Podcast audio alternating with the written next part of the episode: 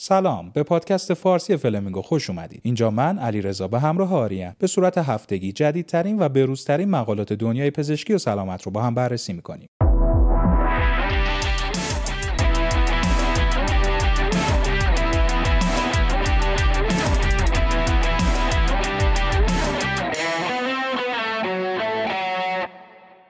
سلام دوباره به همه امروز 13 تیر ماه هست 4 جولای. 8 مقاله دارم این دفعه براتون که موضوعاتشون تقریبا هیچ ربطی به هم دیگه ندارن و فکر می‌کنم که اگه تک تک بشنوینشون جذاب تر باشه. بریم سراغ اولی.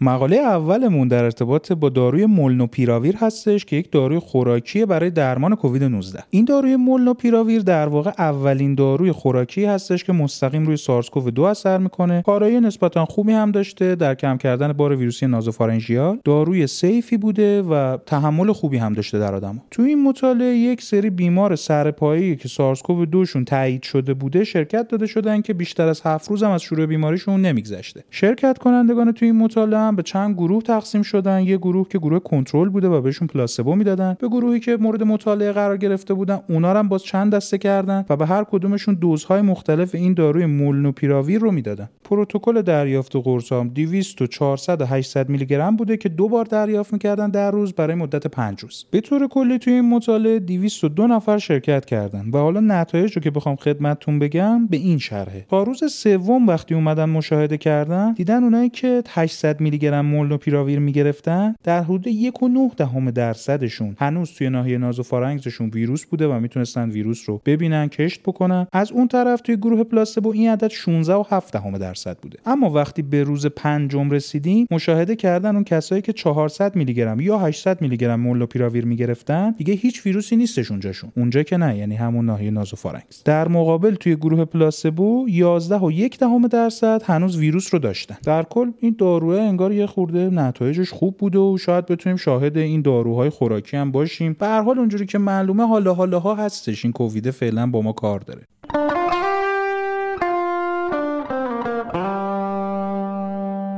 مقاله دوم بهمون میگه بازپخش خاطرات توی افرادی که مبتلا به اسکیزوفرنی هستن با افراد عادی متفاوته. از اینجا این مقاله رو شروع می‌کنیم که یکی از چیزهایی که ما این قابلیت رو میده که دنیامون رو تصور کنیم و ارتباط بین اشیا رو درک بکنیم. توانای مغزمون هست که نقشه تهیه بکنه از این دنیایی که اطرافمون هست. خیلی هم همونجوری که میگیم شاید بدیهی به نظر بیاد ولی بعدا می‌فهمه که اهمیتش کجا هست. از نظر neuroscientific هم دیده بودن که توی جوندگان که بررسی بکنیم موقعی که بررسی می‌کنیم که این بازنمایی که از دنیا توی مغزشون دارن به چه صورت هست می‌تونیم که ببینیم به صورت سری های قابل پیش بینی یک سری سلول هاشون activate میشه و بعد استراحت می‌کنه که به این اتفاق میگن replay نورونی. حالا یک ایده ای که دارن راجع به اسکیزوفرنی و اینکه چرا اصلا علائم این بیماری ایجاد میشن و ریشش از کجا هست این هست که ساختار مغزی که این افراد دارن از دنیا یک مقداری ایراد داره متفاوت هست. و این رو توی مدل های حیوانی هم دیده بودن. به این صورت که اون replay neural ی که گفتیم صحبتش رو کردیم که توی مغز اینا مشاهده می‌کنن موقعی که توی مدل هایی که اسکیزوفرنی دارن در واقع بررسی می‌کنیم می‌بینیم که این replay توی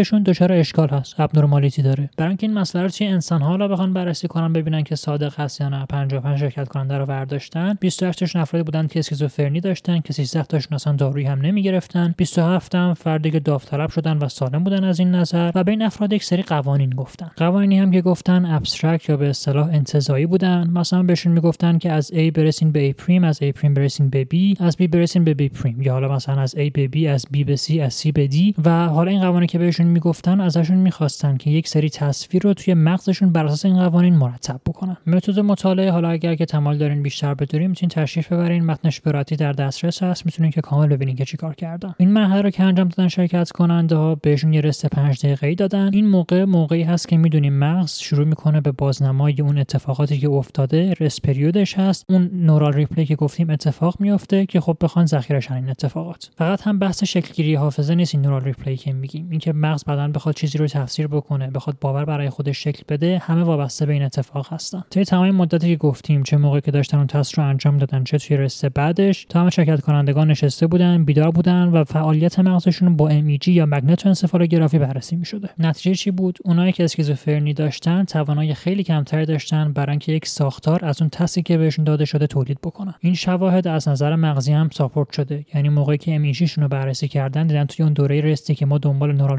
replay بودیم اختلال ایجاد شده. این مقاله هم اینجا تمام میشه. اهمیتش اینجا بود که الان در مورد اسکیزوفرنی که صحبت می‌کنن بحث راجع به تئوریا هست. هنوز از نظر نوروبیولوژیک مدل خیلی دقیقی ندارن. حالا با این مقاله برای یکی از تئوریایی که خیلی مطرح هست support پیدا میشه. از این نظر که این افراد توی شکل دادن ساختار دنیای بیرون مشکل دارن و این باعث میشه که توی تفسیرشون از حقیقت باورهایی که شکل میدن هم مشکل داشته باشن و خیلی از symptom هایی که توی این افراد می‌بینیم رو ایجاد کنن.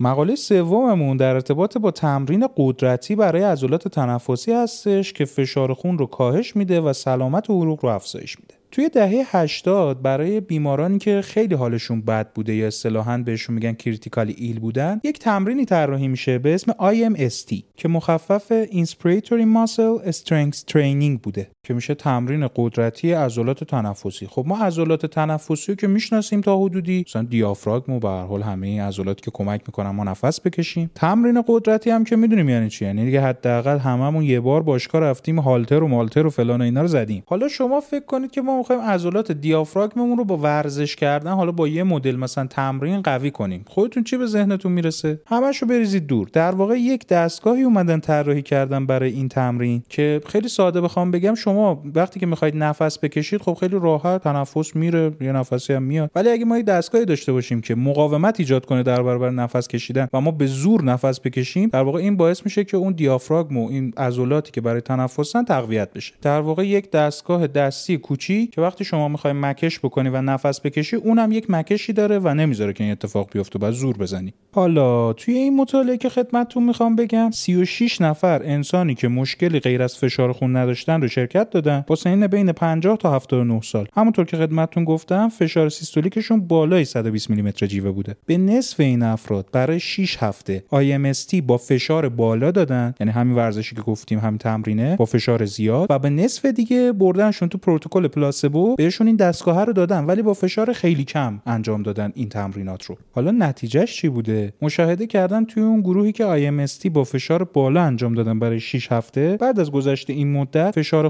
خونشون به طور متوسط 9 میلیمتر جیوه اومده بوده پایینتر. برای اینکه دقیق تر با تاثیر این موضوع آشنا بشیم باید خدمتتون بگم که اگه بخوایم 9 میلیمتر جیوه رو با کارهایی که توی سبک زندگی انجام میشه بیاریم پایین باید فرد 5 روز در هفته حداقل 30 دقیقه پیاده روی کنه. در صورتی که این دستگاه رو وقتی می‌خواستن استفاده بکنن هر سری 5 دقیقه فقط استفاده می‌کردن. در نهایت می‌خوام خدمتتون بگم که یک سری از این داروهایی که برای کنترل فشار خون هم استفاده میشه تاثیرش در همین حده یعنی دارو که می‌خورن همینقدر میاره پایین. حالا اگه هنوز نظرتون جلب نشده دیگه به عنوان تیر آخر می‌خوام خدمتتون بگم که 6 هفته بعد از اینکه این افراد IMST رو انجام داده بودن مشاهده کردن که هنوزم اثراتش باقی مونده. در مورد بهبود سلامت قلبی و عروقی هم که توی عنوان مقاله خدمتتون گفتم یا حالا خیلی وارد اعداد و ارقام نمیشیم ولی یک سری مارکرهای التهابی و نیتریک اکساید و همه اینها رو چک کردن و مشاهده کردن که توی افرادی که این IMST رو انجام دادن 45 درصد بهبود مشاهده شده. به عنوان نکته پایانی خیلی کلیشه‌ای نمی‌خوام صحبت بکنم. خودتون می‌دونید فشار خون چقدر می‌تونه کیفیت زندگی آدم ها رو کمتر بکنه و این راهکار که توی این مطالعه پیشنهاد شده خب خیلی خوبه می‌تونه در آینده استفاده بشه. ببینیم حداقل ما که دستگاهش هم حتی ندیدیم از نزدیک. ولی خب شاید یه روزی ببینیم ما از این روش استفاده کنیم چه روش های تهاجمی تر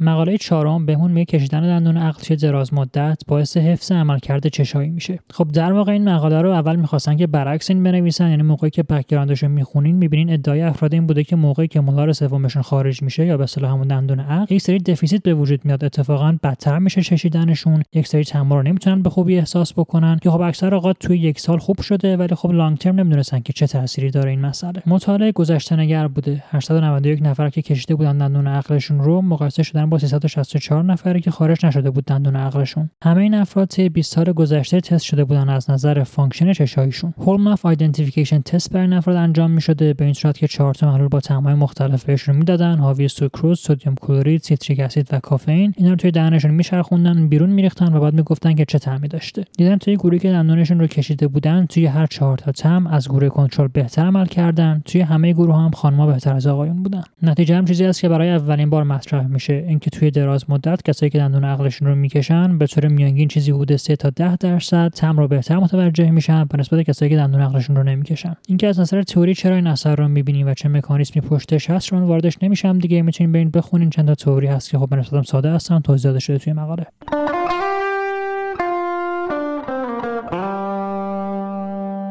عنوان مقاله پنجممون میگه دستکاری اسیدهای چرب رژیم غذایی می‌تونه شدت سردردهای میگرنی افراد رو کاهش بده. تو این مطالعه 182 نفر با میانگین سنی 38 سال که 88 درصدشون هم خانم بودن شرکت داده شدن. این افراد بین 5 تا 20 روز در ماه سردردهای میگرنی داشتن و 67 درصدشون کرایتریای میگرن مزمن رو در واقع تکمیل می‌کردن. افرادی که تو این مطالعه شرکت کردن سوای از هر گونه دارو درمانی که برای میگرنشون استفاده می‌کردن به سه گروه تقسیم شدن و سه تا غذایی متفاوت بهشون داده شده. در ابتدا خدمتتون بگم این گروه های مختلف که رژیم غذاییشون دو هم یه جورایی تفاوت داشته تفاوتش در میزان امگا 3 و امگا 6 بوده که از رژیم غذایشون دریافت می‌کردن. یه گروه گروه کنترل بوده که اندازه امگا 3 و امگا 6 دریافتیشون برابر میانگینی بوده که جامعه آمریکایی دریافت می‌کنه. گروه دوم مقدار امگا 3 شون بیشتر از مقدار میانگین بوده ولی مقدار امگا 6 رژیم غذاییشون رو خیلی دستکاری نکرده بودن. همون رو مقدار نرمال بوده. گروه سوم مقدار امگا 3 دریافتیشون افزایش پیدا کرده بوده اما مقدار امگا 6 دریافتیشون رو هم کاهش داده حالا نتایج چیا بوده؟ ببینید ما الان سه تا گروه خدمتتون گفتیم دیگه. گروه یک که نرمال بوده گروه دو امگا 3 زیاد امگا 6 نرمال گروه سه امگا 3 زیاد امگا 6 کم. مشاهده کردن در کل گروه دوم و سوم نسبت به گروه کنترل که همون گروه یک بوده مقدار شدت حمله میگرنیشون کمتر شده. ولی در ادامه هم می‌خوام خدمتتون بگم که گروه سه نسبت به گروه دو نتایجش بهتر بوده. یعنی کاهش امگا 6 به نسبت اینکه امگا 6 همون مقدار نرمال بمونه این هم باز کمک کننده بوده. و به عنوان نکته بعدی هم باید خدمتتون بگم که گروهایی که رژیم غذاییشون جزء دسته دوم و سوم بوده روزهای کمتری هم سردرد رو در طول ماه تجربه کردن و حتی بعضیاشون داروهاشون رو هم یه مقدار کمتر کردن. یه نکته ای که اینجا یه مقداری اذیت کننده است به نظرم اینه که بعد از اینکه از این افراد پرسیدن شما کیفیت زندگیتون تغییر کرده یا نه؟ همه گفتن که نه آقا ما کیفیت زندگی ما هم مثل قبله. ولی خب به صورت عینی اون چیزی که مشاهده میشه کمتر شده شدت سردرد. به هر حال یه جای امیدواری وجود داره. اینجوری هم نیستش.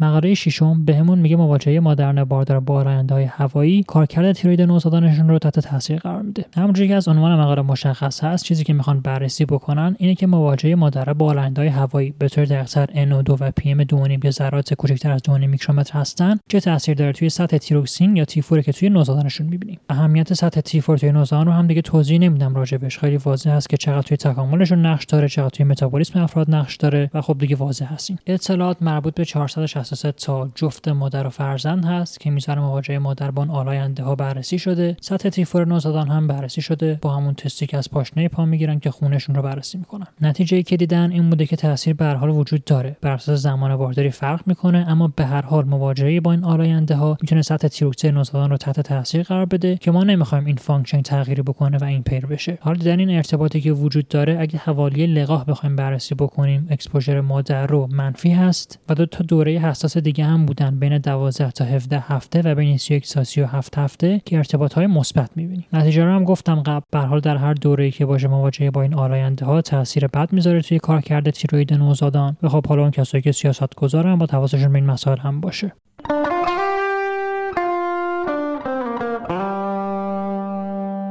مقاله هفتممون راجع به کاربرد جدید داروهای موجود هستش برای کاهش آپنه خواب خب قبلا در طی مطالعات فیزیولوژیک ما مشاهده کرده بودیم یک داروی نورادرنرژیک مثل ربوکستین. وقتی ترکیب بشه با یک داروی آنتی موسکارینیک مثل هیوسین می‌تونه عملکرد سیستم تنفسی فوقانی افراد رو بهبود ببخشه. خب حالا بریم سراغ کسایی که OSA یا obstructive sleep apnea دارن. توی این مطالعه 12 نفر که sleep apnea داشتن با میانگین سنی 52 سال میانگین آی سی به صورت double blind random شده با placebo و crossover trial آوردن وارد این مطالعه کردن. crossover trial هم یعنی جفت این مراحل که می‌خوام خدمتتون بگم و همه افرادی که شرکت کردن انجام دادن. دو بار از این افراد با فاصله یک هفته تست خواب گرفته شده. یک دفعه قبل اینکه بخوابن بهشون ترکیب هیوسین و reboxetine داده شده. یک مرتبه دیگه قبل اینکه بخوابن بهشون placebo داده شده. حالا بریم سراغ نتایجی که مشاهده کردن. دیدن توی اون افرادی که reboxetine و هیوسین بهشون دادن قبل خواب تعداد دفعات آپنه در ساعت از میانگین 51 بار به 33 بار رسیده. یعنی 17 event کاهش داشته در طی ساعت. از اون طرف حداقل مقدار O2 saturation این افراد که به طور میانگین 82 بوده با مصرف هیوسین و reboxetine به حدودا 88 رسیده. و خب این موضوع می‌تونه ما رو یه خورده امیدوارتر کنه در کنار یک سری روش های مثل CPAP و دستگاهی که استفاده میشه در حال حاضر. شاید حالا بتونیم یک سری درمان های دارویی هم بیاریم برای کسایی که مشکلات آپنه خواب دارن.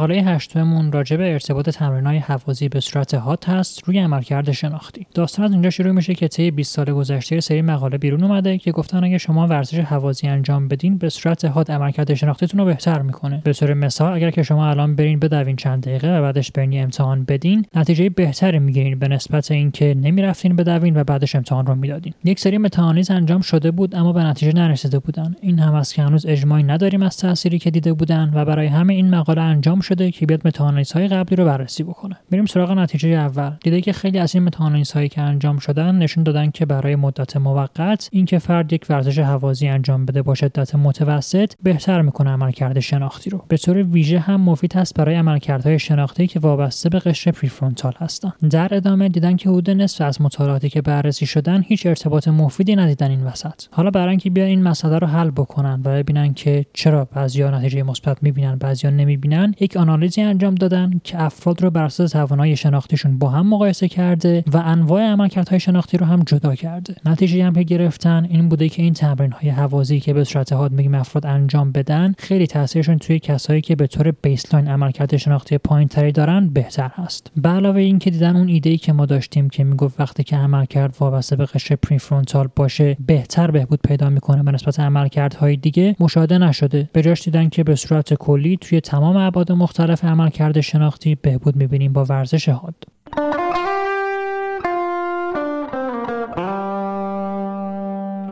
درود بر شما دوستان گرامی. این بود قسمت 49 پادکست فارسی فلمینگو امیدوارم که دوست داشته باشید و خوشتون اومده باشه از مقالاتی که خدمتتون گفتیم. میایم ان هفته دیگه با یک سری مقاله دیگه. فقط مراقب خودتون باشید در مقابل این ویروس دلتا نمی‌دونم سویه این داستانا دیگه. آقا نگم دیگه بیخیر مراقب خودتون باشید تا درود دیگر بدرود